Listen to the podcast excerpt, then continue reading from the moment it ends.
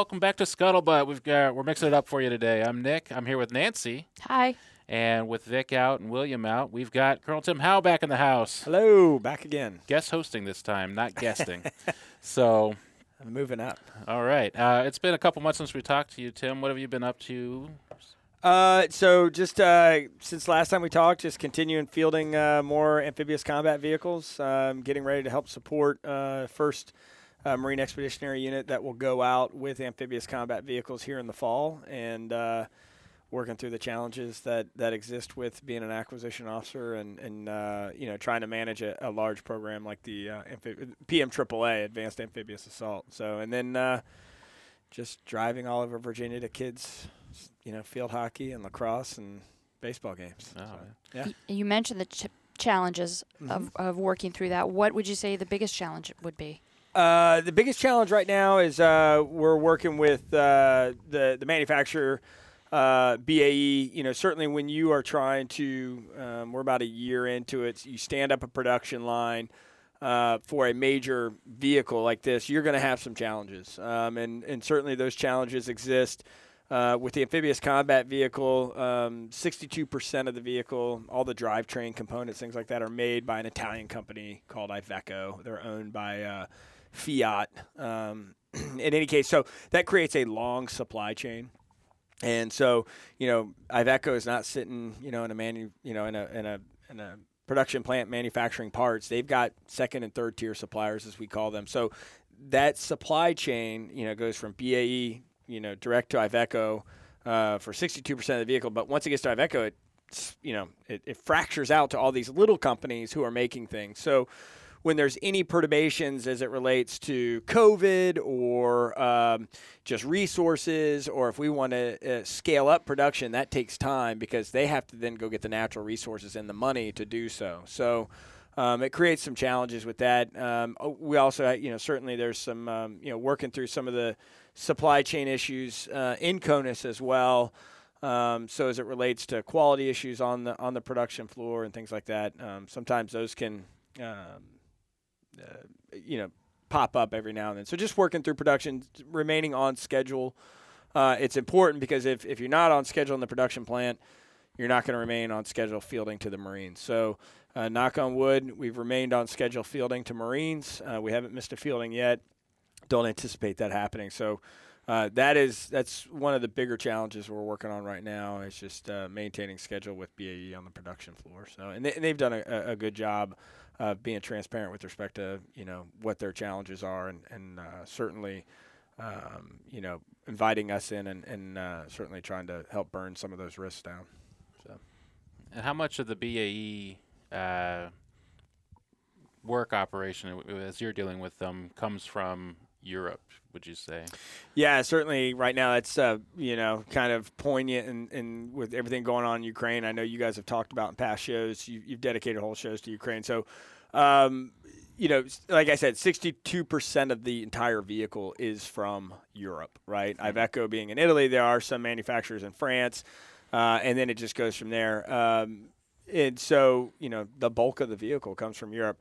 We have not seen any any impacts as it relates to the Ukrainian conflict to date. Um, but to be determined, right? Given uh, some of the actions of uh, you know Russia with respect to cutting off gas and, and fuel, and then you know certainly um, some of the the um, actions by the EU nations uh, against Russia. Not sure if that's going to impact any of the downstream suppliers and the resources that go into making those parts. It, it is a watch item for us that you know uh, that we, we we don't focus on it wholly, um, certainly, but um, you know we're kind of saying, okay, is there going to be an issue? But we haven't seen anything yet. Yeah, you got the contingencies, uh, contingencies in place just in case. Uh, so that's difficult, right? Uh, we we do we, we in some areas we try to stand up second suppliers in in the U.S. But again, um, you know that takes time to get someone to learn how to make something, replicate it, and then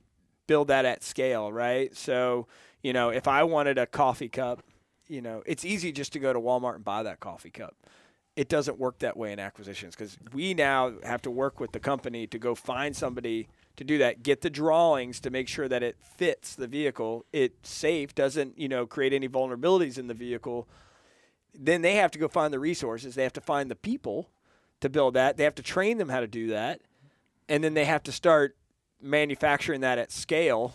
Right, so Yeah. it, it doesn't happen overnight. It takes time. So Yeah. What would you say is the most common misconception people have about the acquisitions process? Um, I think you know what we hear a lot, right? Is go faster, just go faster, and we would love to go faster, and and uh, certainly I would tell you. Uh, the folks at Syscom and PEO Land Systems, which uh, both do acquisitions, two distinct organizations, uh, they, they share uh, some resources uh, as it relates to administrative functions. But um, th- there is a, I think sometimes a misconception in the acquisition process that we can just go out and buy it off the shelf and we can get it to somebody, you know, in a couple months.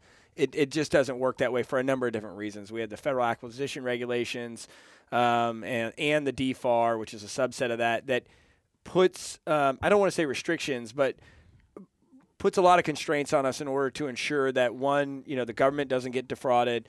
Um, we continue to, uh, you know, uh, incentivize competition, right? So some of these we call them like the big five, right? You know, your Raytheons, your Lockheeds, your BAEs, those type of big Right. companies. Right. Well, they have the ability and the capital to just subsume a small company um, and not give them the opportunity to go compete, right? So we want to maintain what we call a viable industrial base. We want to be able, we want a, in order for the country to mobilize, for the nation to go fight if we needed to, we need a lot of different people to be able to to scale up and make things for the military, for the Department of Defense, just as you saw in World War II, right? Right. Singer Sewing Company started making 50 cows.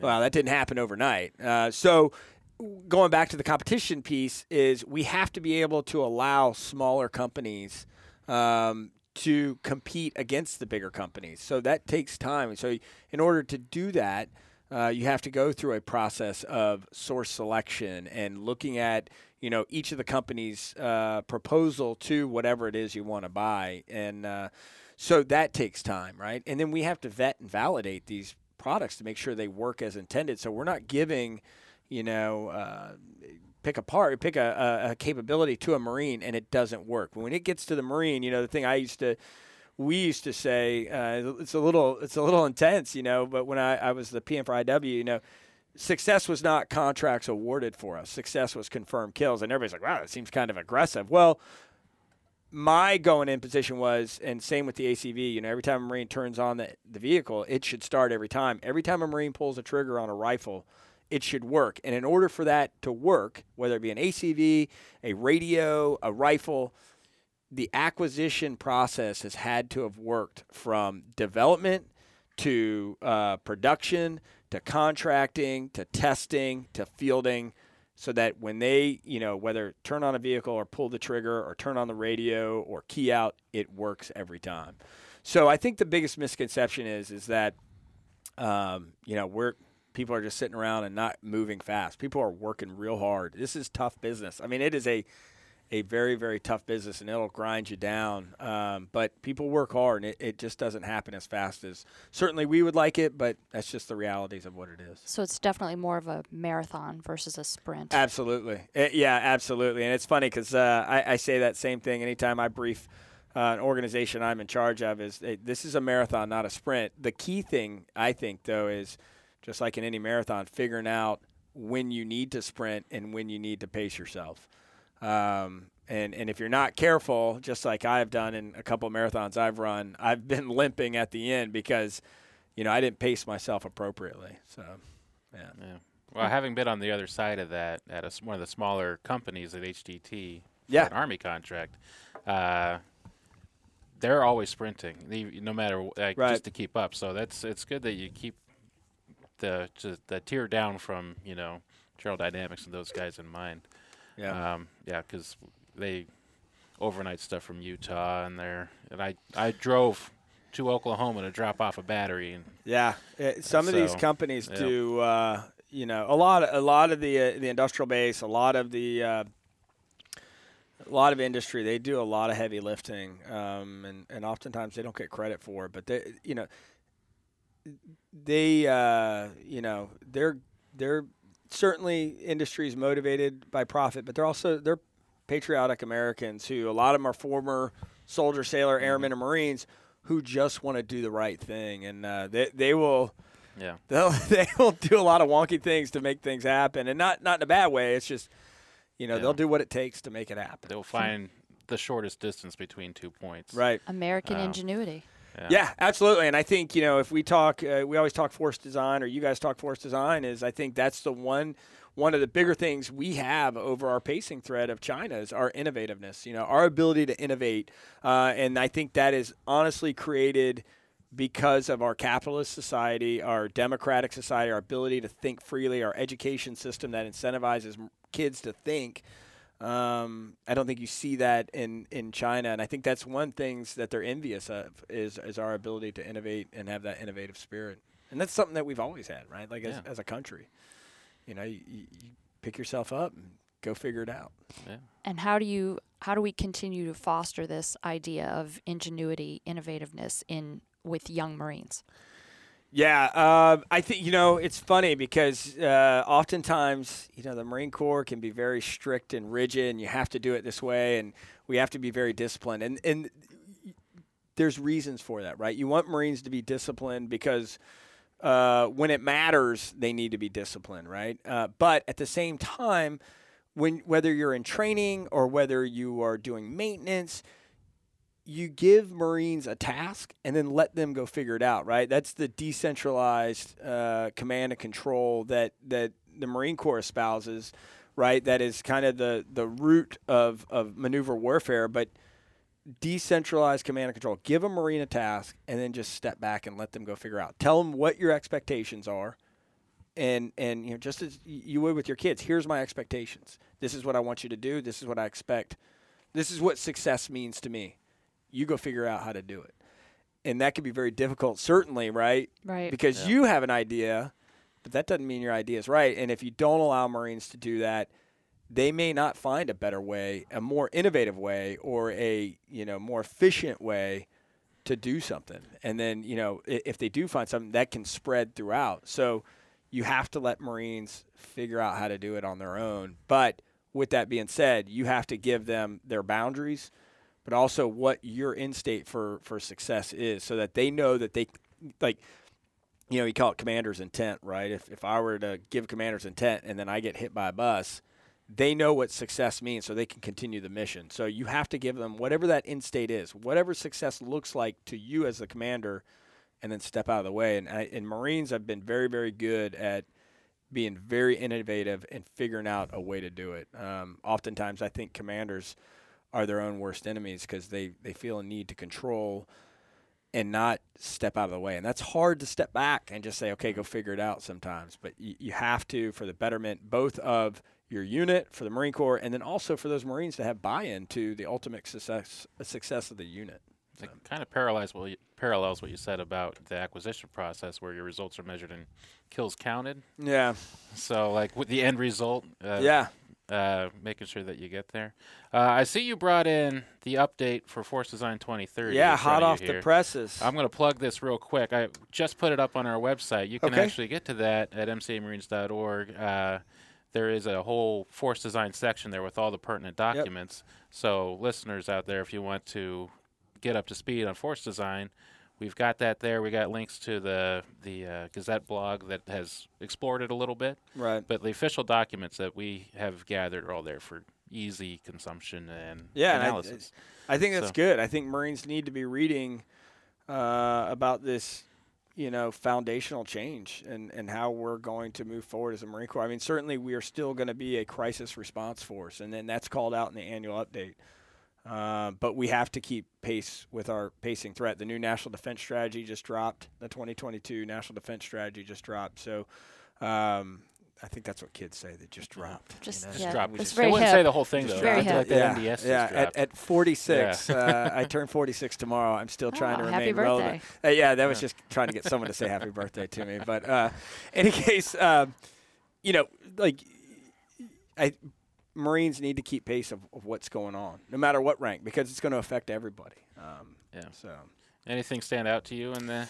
Uh, yeah. I mean, I think I, what stands out most to me, I think, in all this, and I won't get into uh, certainly e- each of uh, each of w- what what is called out in here. I, I did. I was reading it last night, uh, but really, I the commandant did a good job talking about, hey, what's most critical uh, in in this annual update and the force design effort is this campaign of learning, right? And any organization that's successful has to be a learning organization. And you know, if if if we're not a, learning organization is only successful if it's willing to take a critical eye at what we're doing um, and say, okay, is this are these the right assumptions that we're making? Let's validate those assumptions, right? And we do that through wargaming.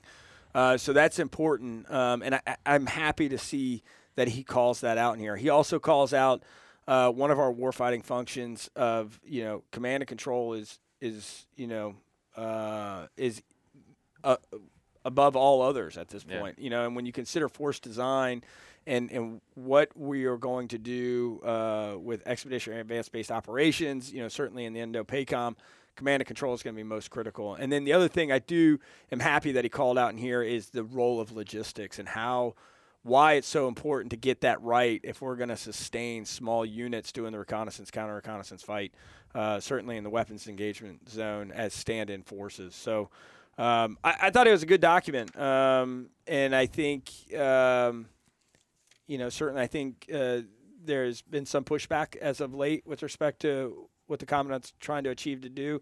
He, he states that in here that hey maybe we didn't we didn't um, advertise what we're doing as well as we could have. Um, but again, I go back to any any good learning organization has to take a critical eye so that that they uncover let people question what you're doing because that uncovers any blind spots that you may have missed. Uh, and then be okay with people questioning it so that you can learn and get better through, you know, certainly with here with wargaming and some of the experimentation that we're doing. Yeah, especially as it's fleshed out. Because even before he released the first document, he was talking about those, the command and control stand-in Yep. force stuff, the Yep. uh, education stuff, and uh, some of the logistics stuff too. Even kind of peeked in there before it came out. But, uh, Yeah, yeah, So yeah. it's been kind of consistent throughout, and as it's been fleshed out and it's been challenged, you're right. It's good that uh, that can be addressed. Yeah, and they've So- you know they, like they've gone back and they've re-looked at it and said, okay, yeah, right. The role of logistics hasn't been looked at as, as well as we probably should have. We need to take a hard look at that, and we need to get that right. And so, what's clear in in the tone and tenor of this update is, hey, we've continued to learn, we continue to learn, and and we will, you know, keep at this uh, as as we continue to implement this. Uh, we'll continue looking for areas to learn and, and move forward. So this isn't like a static document. Here's force design. Everything aligns that. Here's Yeah. the concept. We're going to validate it in, in uh, through wargaming and then assess, learn, change, you know, and then keep doing that. So I think that's important. Yeah, and one of the things that's kind of come out since it came out is the expansion on talent management. Yeah. trying to get your, get our hands around uh, updating how we manage the Mm-hmm. talent in the Marine Corps. I think it's happening in the other branches too, to some extent. Yeah. Um, but uh, in the Marine Corps, it, it seems particularly striking because they're talking about lateral entry and things like Mm. that. Um, but I haven't been hearing too much, and I'd like to just kind of touch on just the, the traditional course of entry for the Lance Corporals. yeah. Um, is there any big changes in talent management on that end? Have you heard? So I think as far as lance corporals and and you know certainly Marines coming in, I think you know we have been a force that I think we turn over, and I'm going to throw out a number here that that might be wildly off, but we turn over a significant amount of Marines. Like I think it's like two thirds of the Marine Corps turns over almost every year, right? Like Yeah. it's very much a, we are the youngest force, we're the youngest service in the DoD, and we are very much. I think I, I remember reading a document the Sergeant Major of the Marine Corps came out uh, with is. Um, we you know we are a young force that we turn over very quickly, and so it's a uh, recruit recruit and then for, we recruit them and then spit them out four years later, right? We don't focus on the retention piece.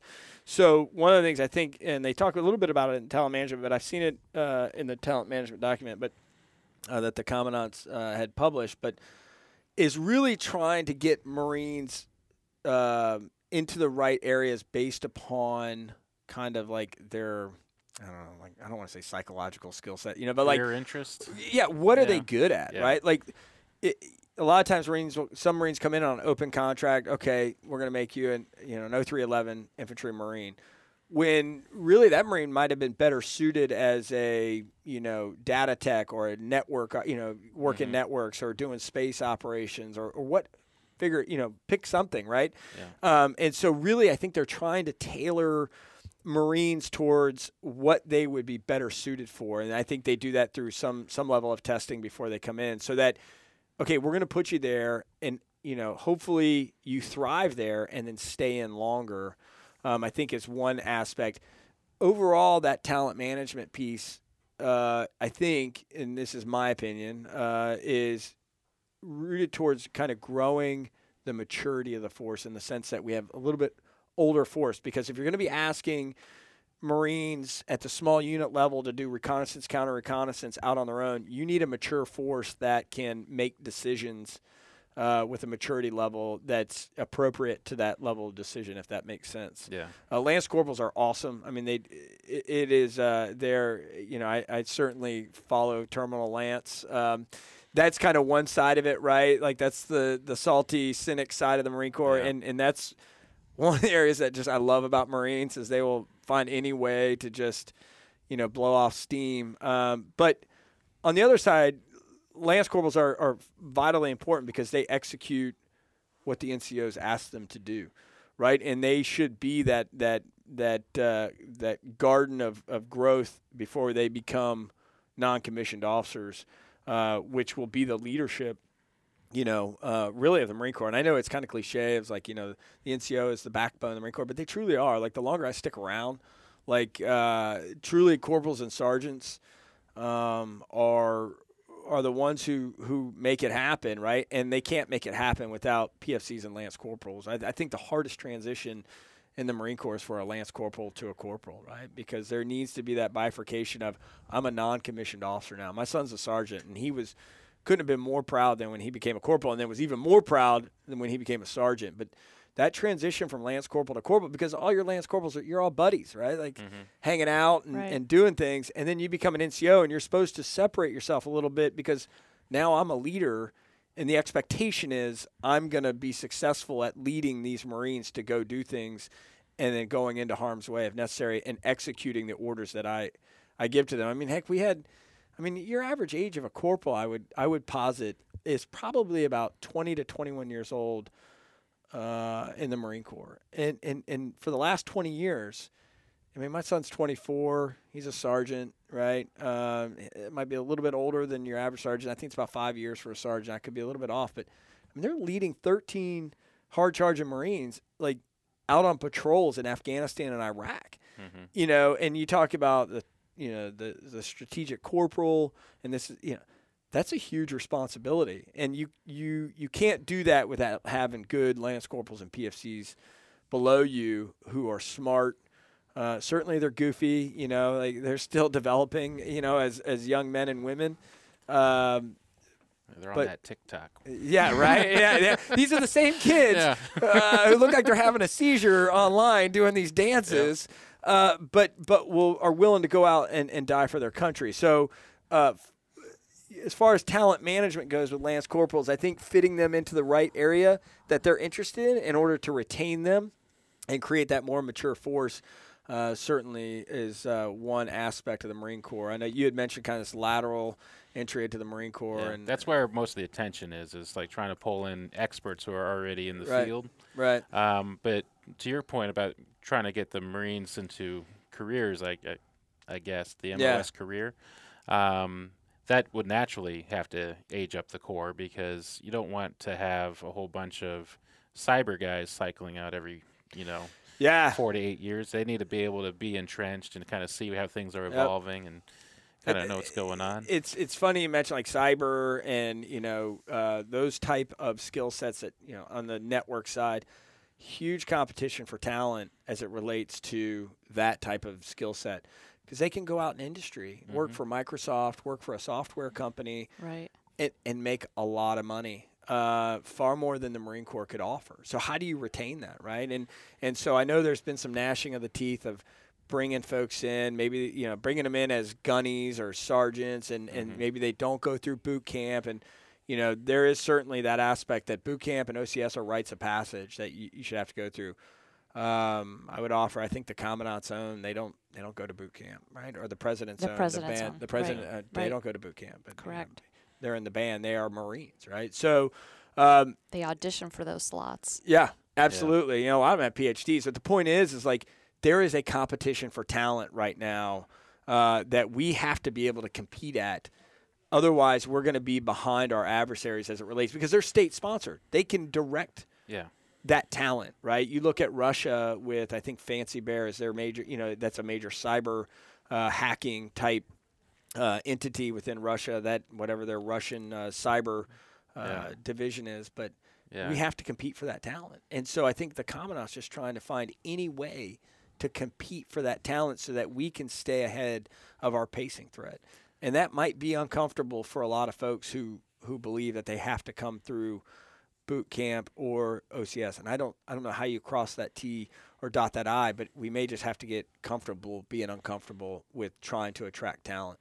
And how do you incentivize? Because if they're in that market, right, they're in the cybersecurity market, which is uh, vast and all-encompassing and global Right. now and always evolving. How do you incentivize folks to stay on board for the long haul Yeah. versus I mean, being able to just bounce from contract Yeah. to contract anytime things go wrong? They could just Yeah, pop I mean, over to the next one. certainly uh, one way we do it is, you know, wh- look, the, m- I don't want to. I don't want to portray Marines who are in these skill sets that have the opportunity as just money hungry. I mean, they're they're good, patriotic Mhm. folks who Sure. are just they want to do it because they want to serve their country. And and as much as you know, uh, older generations think kids don't want to do that. They they are. I mean, the last fifteen years we had kids volunteering to go to combat yeah. right? You didn't have that in Vietnam. You you know you got drafted, and, and now you got kids who who signed up at time of war, knowing what they were getting into. That that's that's that's something that you know there are patriotic kids out there that that want to sign up. With that being said, some of your skill sets, right? Like my son's an air traffic controller. You can't create an air traffic controller overnight. No. So No. he a tough school to get through. I mean, very academically challenging school to get through. I, I couldn't do it. I don't know how he does job. it. I think- stress. I think uh, it has like the highest suicide rate in the private I- industry. I- Really, Nick? I've seen Pushing Tin. yeah, I- okay, yeah. John I- Cusack told me. Uh, so I'm pretty much an expert. I, I, I would like to think that our Marines are, are a lot more resilient. yeah, that's what uh, I'm saying. That's yeah. why I, I threw Yeah. in the private sector in Yeah, there. Yeah, yeah. yeah, Um, Yeah. But um, that being said, like you know, they can't recreate him, so he had to sign up for a five-year contract. And then, in order, to, and I'm not saying throwing money out keeps them right. Patriotism helps. You know, opportunity to lead certainly is a big motivator. But then, but then there's opportunities for you know reenlistment bonuses to mm-hmm. incentivize. Because my son, right, like his his MOS, he can walk out the door now and go work for the FAA. And, and make good money. Certainly, it's stressful, but that's why they make a lot of money Yeah. because it is stressful. Mm-hmm. There's a huge amount of responsibility.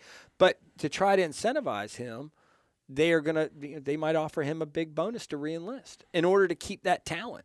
Uh, I think they did that with pilots too, right? And Right. Nancy, you would know this, right? Given your background in, in naval aviation history, they they had to go to flight pay, right, in some degree, and then they were offering bonuses to retain pilots who could, you know, when the economy is strong and the and the commercial airline industry is strong, you see pilots going out to to the commercial world. Right, right. So Because, like you said, same situation. You can't create a pilot overnight, and it's expensive to do to do that. Absolutely, absolutely. So back to your question, how do we kind of keep these folks in? Is that that's one opportunity, you know, maybe to do that. Um, you know, the reserves. I think the role of the reserves is huge.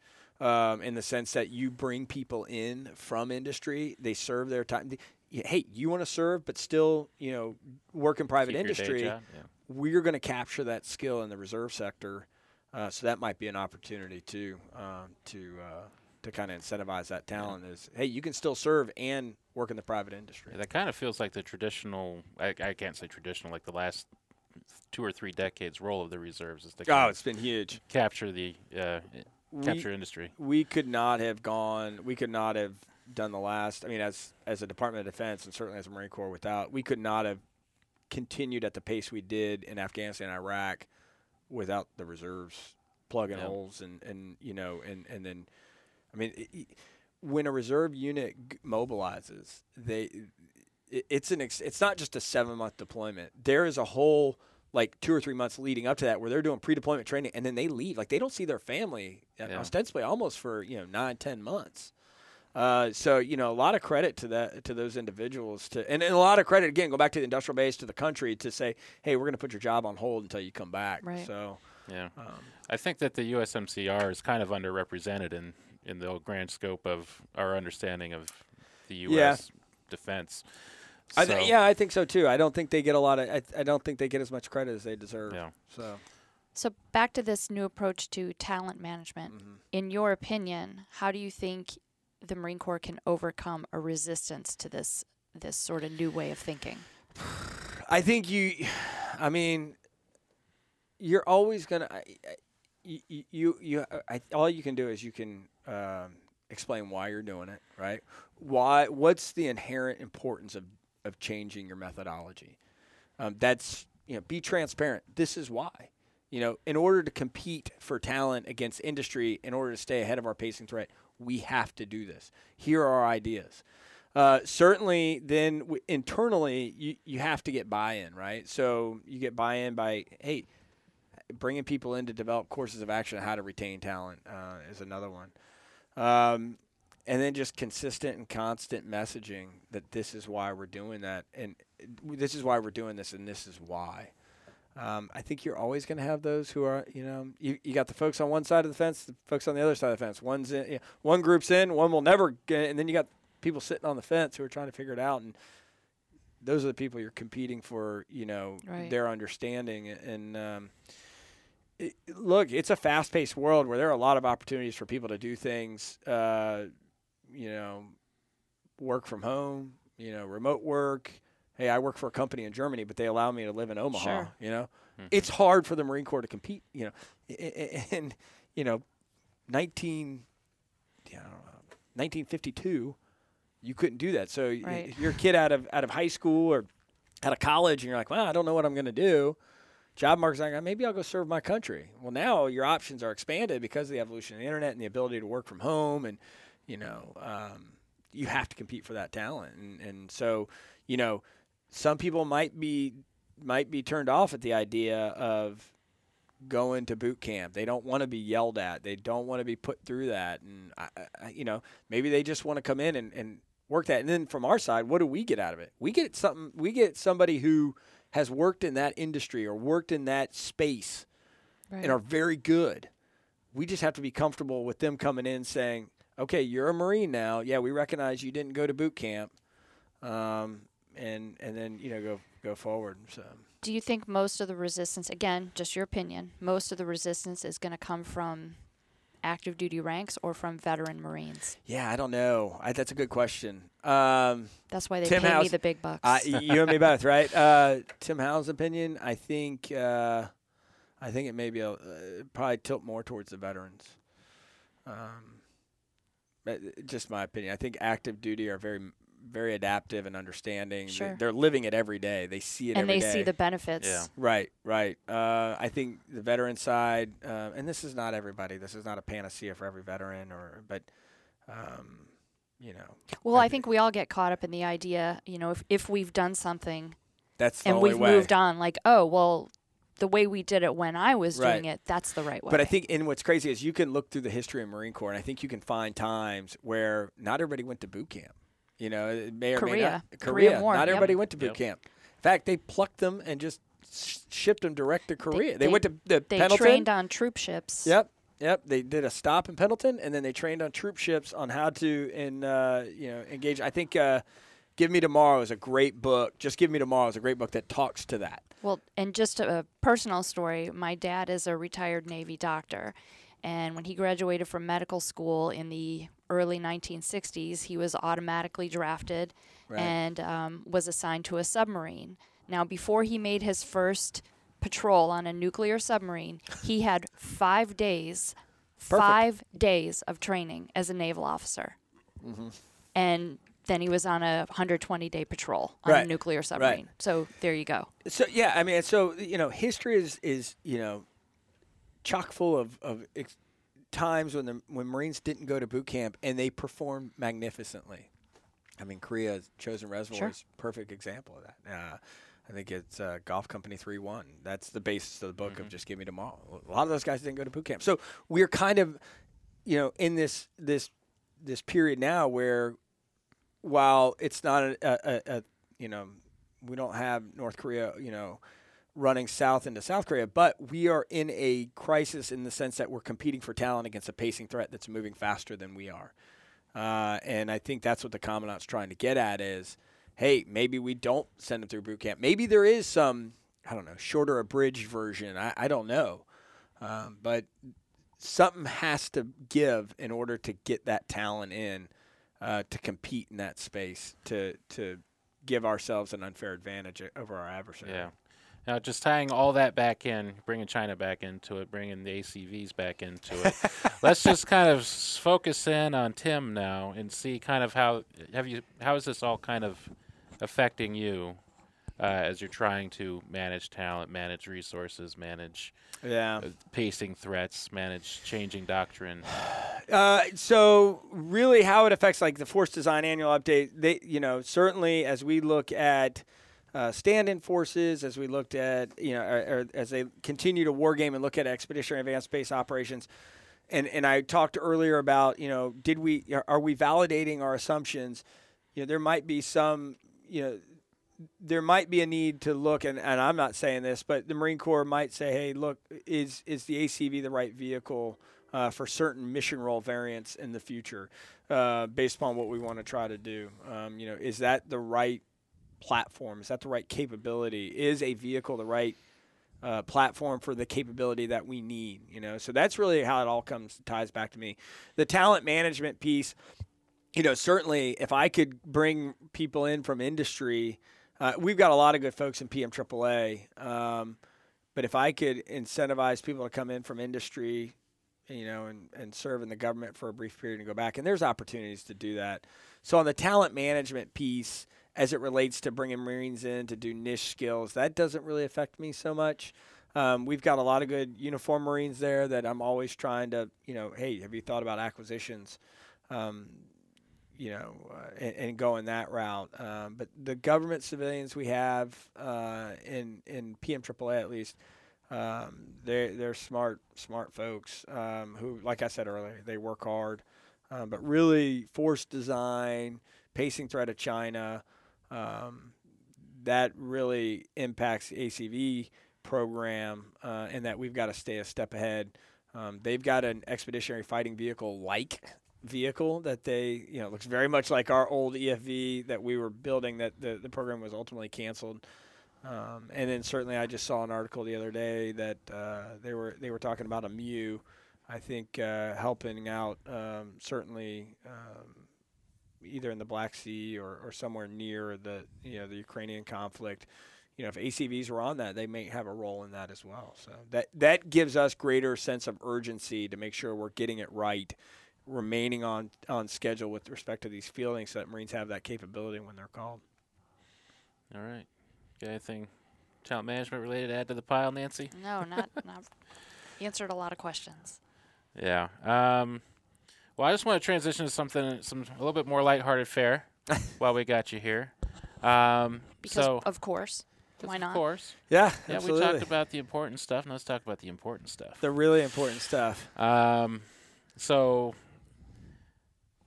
recruiting is down in the Marine Corps right here, Okay. and I'm transitioning into Top Gun Maverick, the movie, um, which is a sequel that's been delayed for three years now, I think. Yes. But the original came out in '86 Yeah. and increased Navy recruitment by 500% and and Marine Corps recruitment by about double, I think. Oh, really? So Yeah. that number is not as hard easy to grab. The Navy were Right. the ones hanging out outside the movie theaters. Yeah. Uh, My brother had that haircut that Tom Cruise had, like Yeah. back in the '80s. He got that haircut. You know, like there are a lot of people that are like, I want to be a Navy pilot because of Top Gun. Listen, Yeah. I was going to college in Pensacola, the Oh. cradle of naval aviation. There you go. Yeah. I started school in 1989 there. And, Yeah. and essentially the first it was that first group of of mostly guys at the Yeah, time yeah, who had seen Top Gun and they were there in flight school because of Top Gun. Driving fast motorcycles. Yeah. There was it- a leather shortage too for the jackets. I don't know if you guys knew that. they couldn't make the they couldn't make the uh, jackets fast enough. I had an apartment complex with my my apartment looked out onto a sand volleyball Oh, court. perfect. And let me tell you what, there was not one damn game of volleyball that ever took place there. I think a cat used it as a litter box one time. It was Right. it was not Top Gun. It was not Yeah. happening. Yeah, It was yeah. not happening. Uh, I think the Top Gun soundtrack is the only one that's better than that is the Rocky Four Rocky soundtrack. Four is good. It's fantastic. Uh, so, uh, I, I'm looking forward. I've seen some. I just probably like you guys. I, have you seen some like trailers Sure. and some Just watched. Like, there's only so many ways you can cut a trailer when you've delayed your movie by right, two years. right. But like, so my understanding is in the first Top Gun, Tom Cruise didn't fly in that, uh, and so I kind of have some ties to that first movie and who was really doing the flying. And I think it was some guys out of um, uh, the checkerboards. I think it's 365 or 362 in Beaufort did some of the flying for him in that movie. Uh, at least one person I know did. And my understanding is he didn't do the flying, but I think in this one he did not like actual doing the piloting, but he's actually in the plane during this this movie. But I'm not sure. So well, with how ridiculous he is about doing his own stunts, that wouldn't surprise me. yeah, If uh, what's his name from Star Trek can fly a jet, surely Tom Cruise can. Uh, the Klingon Worf. Uh, out of my league. Man. is- I- what is that actor's I- name? I don't know. What? I don't know what you're talking about. he can right fly now. a jet. So that's the Worf important can thing. to fly a jet. Worf, the actor I who don't even- Worf. Uh, Does that s- Worf? Star Yeah. Is that Trek? his? Yeah, Yeah, yeah. Worf. Yeah, can fly. Are yeah. you Star Trek or Star Wars camp? Star Trek. like Honestly, I'm like William Shatner Star Trek. yeah. Uh, until very recently, it was probably a pretty easy case to make. But now, so much bad Star Wars is out, so much bad Star Trek is out. Like, yeah. do you even want to pick a team anymore? Like, yeah, yeah. I, we, you know, we. It's funny. You go back to like movies and recruiting and like how like uh, how influential like Hollywood can be on recruiting. Um, certainly, Full Metal Jacket is a big Marine Mhm. movie. Yep. Uh, I think I showed that to my wife on Valentine's Day. So it wasn't a hit. It wasn't a hit. Don't worry. One of my many failures as far as uh, Valentine's Day movie. Did you make it all the way through? Did you- Yeah, did you she wasn't the Mickey impressed. Mouse No, song? she wasn't impressed. I have no words. man. so, uh, but you know, certainly that was a big recruit. I think uh, the movie was American Sniper about Chris Kyle. That Yeah. was a big, big hit. But I, I don't, I don't remember any like major Marine movies as of late. They did some back in the 20s, the 1920s. Oh, well, That's They had. Lon Chaney as the Marine, and they were able to.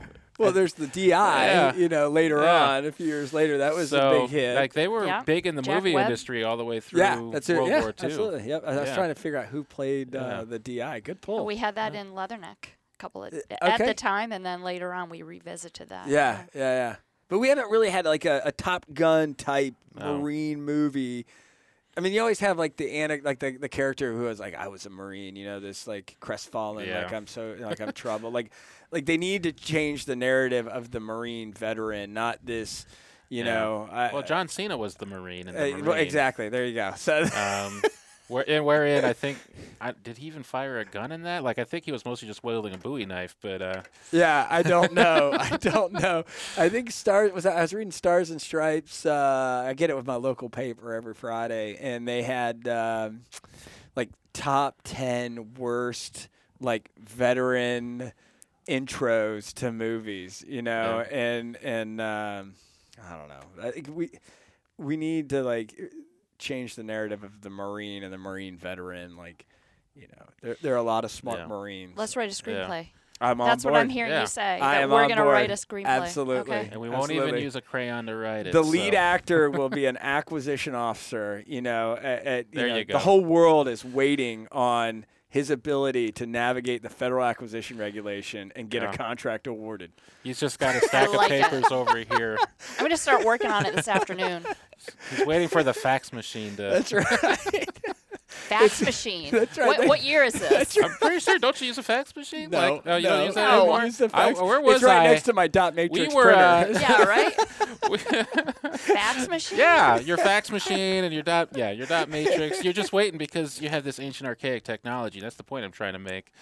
Oh, Uh, man. So so back to Top Gun. I couldn't wait to show Top Gun to my youngest son, who he's Yeah. he's 22 now, but he was learning to fly from the time he was about Oh, eight years old. Cool. Yeah. So basically, he was about mm, 13, 14, maybe 15. My husband and I are like, you, you've got to see Top Gun. It's the Right. greatest. You're going to love it. He came away from it. He, he couldn't even watch the whole thing. He said, "This is the worst. He is the worst officer and the worst pilot I have ever seen." Because Maverick. yeah, he, he he doesn't get it. Stands buzzed up the to the tower. admiral. He doesn't get it. He He, buzzed still the doesn't tower. get it. Yeah, Buzz the Tower. He stood up to the admiral.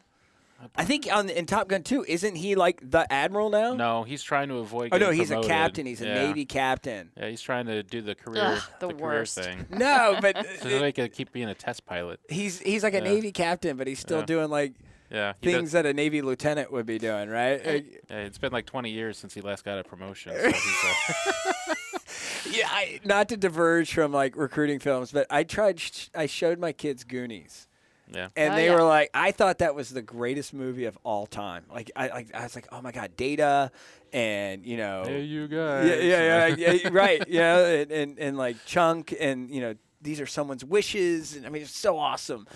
And then we watched it. I was like, oh, that's kind of disappointing. It wasn't that. it wasn't as good as I remember. It's shorter than you remember too, right? Yeah, like it yeah. moves, moves, moves, moves, and it's over, and you're like, wait, uh, this movie was like two hours long Right. when I was a kid. Now all of a sudden it's like barely over an so hour. I haven't watched uh, Top Gun, but I did have my son watch Rocky Four like three weeks ago. He sprained sprained his ankle really kind of bad, uh, sliding into third during a doubleheader, and he's all down.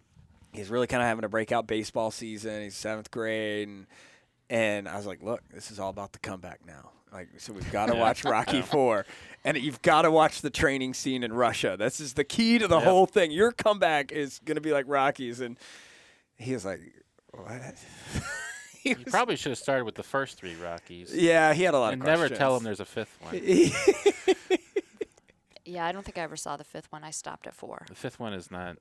The final fight is a bar, is like a brawl in an alley. Yeah. It's like I thought it was poignant too because Russia, and Yeah. we were like, you know, we beat Drago, and, Yeah. Yeah. and you know, given Russia and I it's must- through Ukraine. the power of sports, we can all come together. Oh yeah, well his it was Yeah. completely political statement at the end. You know, It- certainly it Yeah. was the height of the Cold War, and uh, I think the actor, I'm totally off the rails here. The actor who played Drago has some uh, had a PhD in in something oh, science related. I looked up his like, name. Uh, As soon as uh, you need to know it, you're not going to know it because I was My just. mind just blanked. Um, Dolph Lundgren. Dolph Lundgren. Good There for it Swedish. you. Swedish. guy. Nice. That's the second deep pull you've pulled. It's it's she's great at This is- this is what you get when you read Leatherneck magazine, Yeah. ladies and gentlemen. Yeah. All my all my trivia, Yeah. all my knowledge. it's Jeopardy level right there. She's good to have at the table at the bar for trivia. Yeah. There you go. Yeah. Um, yeah. Well, back to the movies, I guess, uh, that actually do recruiting. Uh, the Navy did take a swing about, what, 10, 8 years ago with Battleship? They put a bunch of money into that, and then it, like, flopped hard. Yeah. Like, I think it was like a $214 million movie, and it made, like, $35 million at the box office. Yeah, and I'm gonna speak completely on my lane, but recruiting, I, yeah, is a tough, Yeah. tough business. Both as a recruiter, those guys and gals, uh, you want to talk about, man, that's a tough business. You know, just trying to canvas and talk to young kids and who who to tell that you know to, to get them to, to join the Marine Corps and, and show them why it's a great service. But then, uh, but then all the different way, you know, we Marines used to have a NASCAR that we sponsored. I Mhm. don't know if we do that anymore. I just saw that they had two AVs to bring this all full circle. They had two AVs at Daytona. Uh, for people to come see, and they, they turned on the smoke Did they go through Lake system. Lloyd down there in the No, they were just parked. Uh, so, but you know, a- any way you can get to these kids. I don't know if the Marine Corps has a TikTok channel or certainly they've got an Instagram channel I, I follow. So, Yeah. but uh, COVID must have changed everything too for Yeah. recruiters because how do you how do you get the kids to see you? Because that's part of it is right, kids seeing you in uniform. yeah, and You're- you you can't go out or you know what have you. I, I don't know how they did that, but uh, boy, what a tough. That is a tough, uh, tough business. Uh, Yeah. that, that to to do what they need to do. But anyways, Yeah, and with the, I guess the changing messaging from above about what we're doing going forward, people kind of being afraid of not afraid, wary of war after being in there for 20 years. Yeah. Um, because the kids that are, need to be recruited now weren't even born when 9/11 happened. Yeah, that's So- crazy. Yeah. That is crazy. I always said I'd feel old when I go to the Marine Corps ball, and the the youngest Marine was born after I was commissioned, and I, if, just because the organization, I think we had a little bit more senior Marines. I, I think I hit that the last one. I'm not sure, but yeah, it's it's uh, that, it's a crazy kind of yeah. thing to think about. So Yeah. Well, let's just talk about some interesting stuff then. Okay. Um, so the the Sikorsky CH53K Yep. has been approved. I forget which part of the process. So I think they got uh, they passed their IOT&E, their ish- initial operational test and evaluation, which is Yeah. kind of like your last big event before you are allowed to go into production, uh, full rate production. Um, so that's a big milestone for the CH53 Kilo.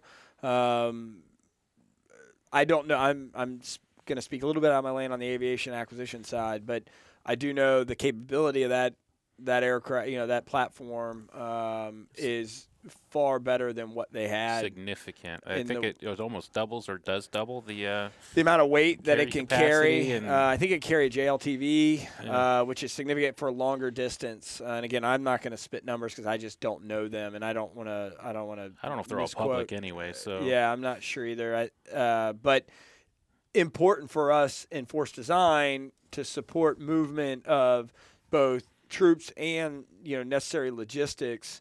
Uh, if we're going to be in an austere environment, um, from a distance far enough out to where you don't put you know your amphibious shipping possibly into harm's way, and you have that ability to put that use that rotary wing to to put uh, you know either lift tr- you know uh, troops or, or supplies or what have you to wherever you need to go. So that, that's a huge win for the Marine Corps, a big win.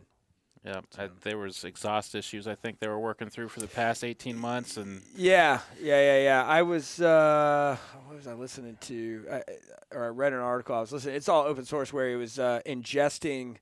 Uh, Its own man, it was. Scuttlebutt. I think I was listening to Were we Scuttlebutt. You were it? talking about it. oh, Yeah, that's why it I know about it. Yeah, Jeez. it was Okay. ingesting exhaust Yeah. back into the engine, so they had to go clean that up.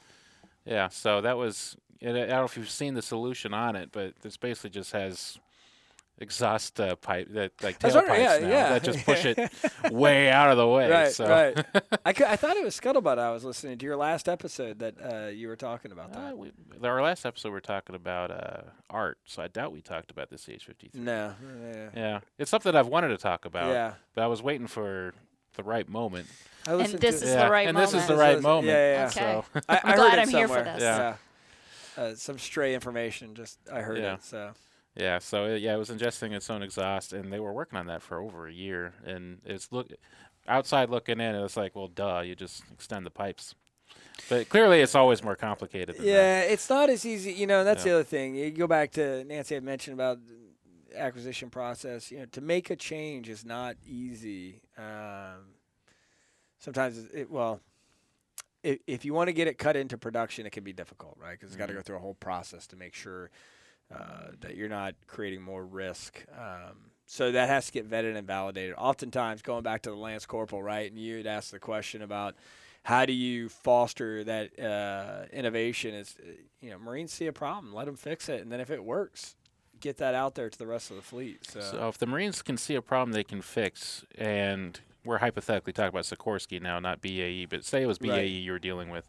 Um, so and they see the problem, how do you uh, communicate what their idea is to the engineers at Yeah. BAE or Sikorsky? Or, yeah, so we we bring them in and and discuss. Okay, here's the problem that we're seeing. We have them. You know, we we have a lot of interface and interaction with the Fleet Marine Force and.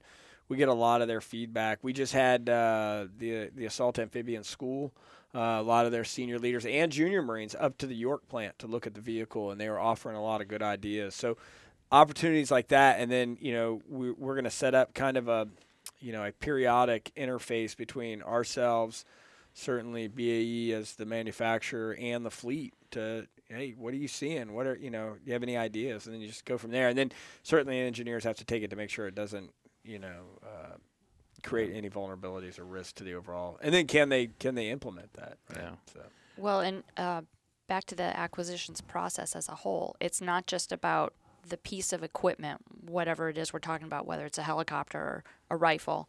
Um, it's more than just that equipment. You have to make sure Yep. there, there's the, the training manual. yeah, Um, The those who are going to be working on yeah. Whatever that piece of equipment is and getting them up to speed. Yep, and then and then you know do, you have to be able whatever that that change is, right? Then you're going to have to be able to maintain that change and whatever that is. To your point, you- the training is the biggest piece. How does this change the overall employment of that capability, and how do you train people to that change? Um, oftentimes, I think we you just think of small little fix. Sometimes these can be big fixes too. So Yeah. And then uh, I guess that'll lead us to the final thing I want to talk about. Are you going to be up at the expo next? Uh, I will weeks? be. I Modern will Day be. Marine. I will be. Yep, yep. Uh, we will be briefing uh, the APBI brief. It's a brief to industry on the first day, and then I think it kicks off officially on the 10th. Uh, so I'll be there that day, and then uh, we have the, the grand banquet that night. So you have any ACVs on the floor? uh, will there will be two. Uh, BAE will have uh, what they call uh, their their variant uh, of the advanced reconnaissance vehicle, uh, as well as another variant, organic precision fires uh, variant that they'll both have there. So Okay. So I'm going to say it's going to be at the BAE booth then. it will be. We That's are not why it's got such there. a big footprint. The- absolutely. I was looking at the floor plan. So if you're going to have two Yeah, vehicles on the yeah, floor, yeah, you need some yeah. space for that. And big change with modern day Marine this year. yeah up in DC. Yeah. Up in DC, DC is location is the, The Walter E. Washington convention Yes. center. Convention Center, uh, which is about four or five blocks northeast of the White House. So Right, right. Yes. That's, that's a big win. Uh, this is a long time coming. Um, I think um, I was just listening to another podcast on the way over here, uh, the Marine Corps Systems Command podcast. I think it's called Equipment Corps, and they they interviewed the ACMAC, and uh, you know I know uh, Lieutenant General Faulkner retired, and Lieutenant General Chiarotti retired. Been been working at getting that thing moved up there, uh, so that's it's the right thing to do, and I think it elevates the modern day Marine to now a level like Sea Air Space, and Right. um, not that it wasn't credible before, but this puts it, I think, on, on another level. So that, Yeah. that's important for the Marine Corps. Go back to recruiting, another opportunity Yeah. for recruiting. So yeah, you, I mean, uh, you have to be a Marine or industry to get into it. But I wonder if there's a situation in the future where there's like a, a just to help with recruiting, yeah, yeah, maybe like a public like that's fair. Yeah, six yeah, hours, like on a Yeah, Thursday Yeah. or Friday after everybody's done with everything. yeah, no, that's fair. Um, so, but that's not our decision to make. no, well above my my pay grade. Yeah. Anyway, any other logs to throw on the fire, guys? No, I just want to say though, for the record, we're recording this podcast on what's known as Yom HaShoah or Holocaust Remembrance Day. Yep. Just wanted to put that information out there. Yeah, I saw uh, Zelensky was talking about that. Yeah. Um, president of Ukraine. So uh, very poignant. Uh, Colonel Woodbridge had mentioned a good book about Ukraine um, called Bloodlands, and I've been listening to that on Audible, and so certainly that's that's relevant, Nancy, because they the introduction talks significantly about both the Holocaust, uh, you know, with the Germans, and then certainly with Stalin too. So, um, but you know, certainly very relevant um, in- that, and- what you know why we're here today too. Mhm. So, so yeah, I, that's appreciate that. It's uh, I hope. Uh, I, I think I just saw um, there was some some older. Oh, well, certainly uh, older is redundant, but some Holocaust survivors. I think just published a video uh, about you know the Holocaust, and I think my biggest fear as we get you know as more and more Holocaust survivors pass away. Hopefully, we don't forget you know that Right. atrocity Right. uh, you know, and and um, uh, yeah, I, I, that's my biggest fear is that that kids today don't have a good understanding of just how horrific Right. uh, that was. So. It's important to keep telling those stories, Yeah. or they are forgotten. well, yeah, I uh, good book. Another good book, "Man's Search for Meaning" by Viktor Frankl. Uh, great book to read. Uh, he was a uh, uh, Holocaust survivor. Um, I think he went to Auschwitz.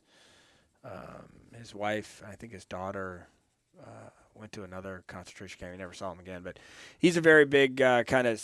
Uh, he was a psychologist, uh, but um, very good book, just talking about you know his experiences and then how he was able to get through that. Um, it- really, the basis for cognitive-based therapy and things like that. So, Man's Search for Meaning. gonna check very that out. book. I haven't really good book. Fascinating.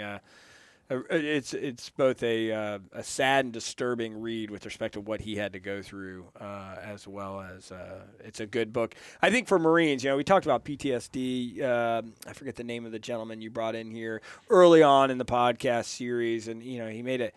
He, uh, he he- something that's really resonated with me. He talked about, you know, he talked about that British SAS who had gone all over the world, and in his memoirs, it's like, like five pages, you Yep. know, about that, and then you know, and, and uh, I forget the gentleman's name that he had in here. I, I really feel bad that I forgot, but he's like, don't get stuck in that chapter of your life. You Yeah. know, like, yes, remember it, but don't get stuck in that chapter in life. And that that kind of goes in towards some of what, like Viktor Frankl, you know, that is a period of your life. You need to move on. Yeah. So I think, you know, that book is relevant, uh, certainly for Marines who uh, are struggling with PTSD. So. Yeah. Good advice. Yeah, I believe yeah. we were talking about Miles Vining. Yeah, Um, absolutely. Good. Yeah. yeah. thank you. I appreciate that. Yeah. I, I apologize to Miles for not remembering his name. Yeah. So This is why So- Nick and I are always on a trivia team together. Yeah, no doubt. I no Yeah. doubt. I thought I was good at Jeopardy, but I guess I'm not. Dang it.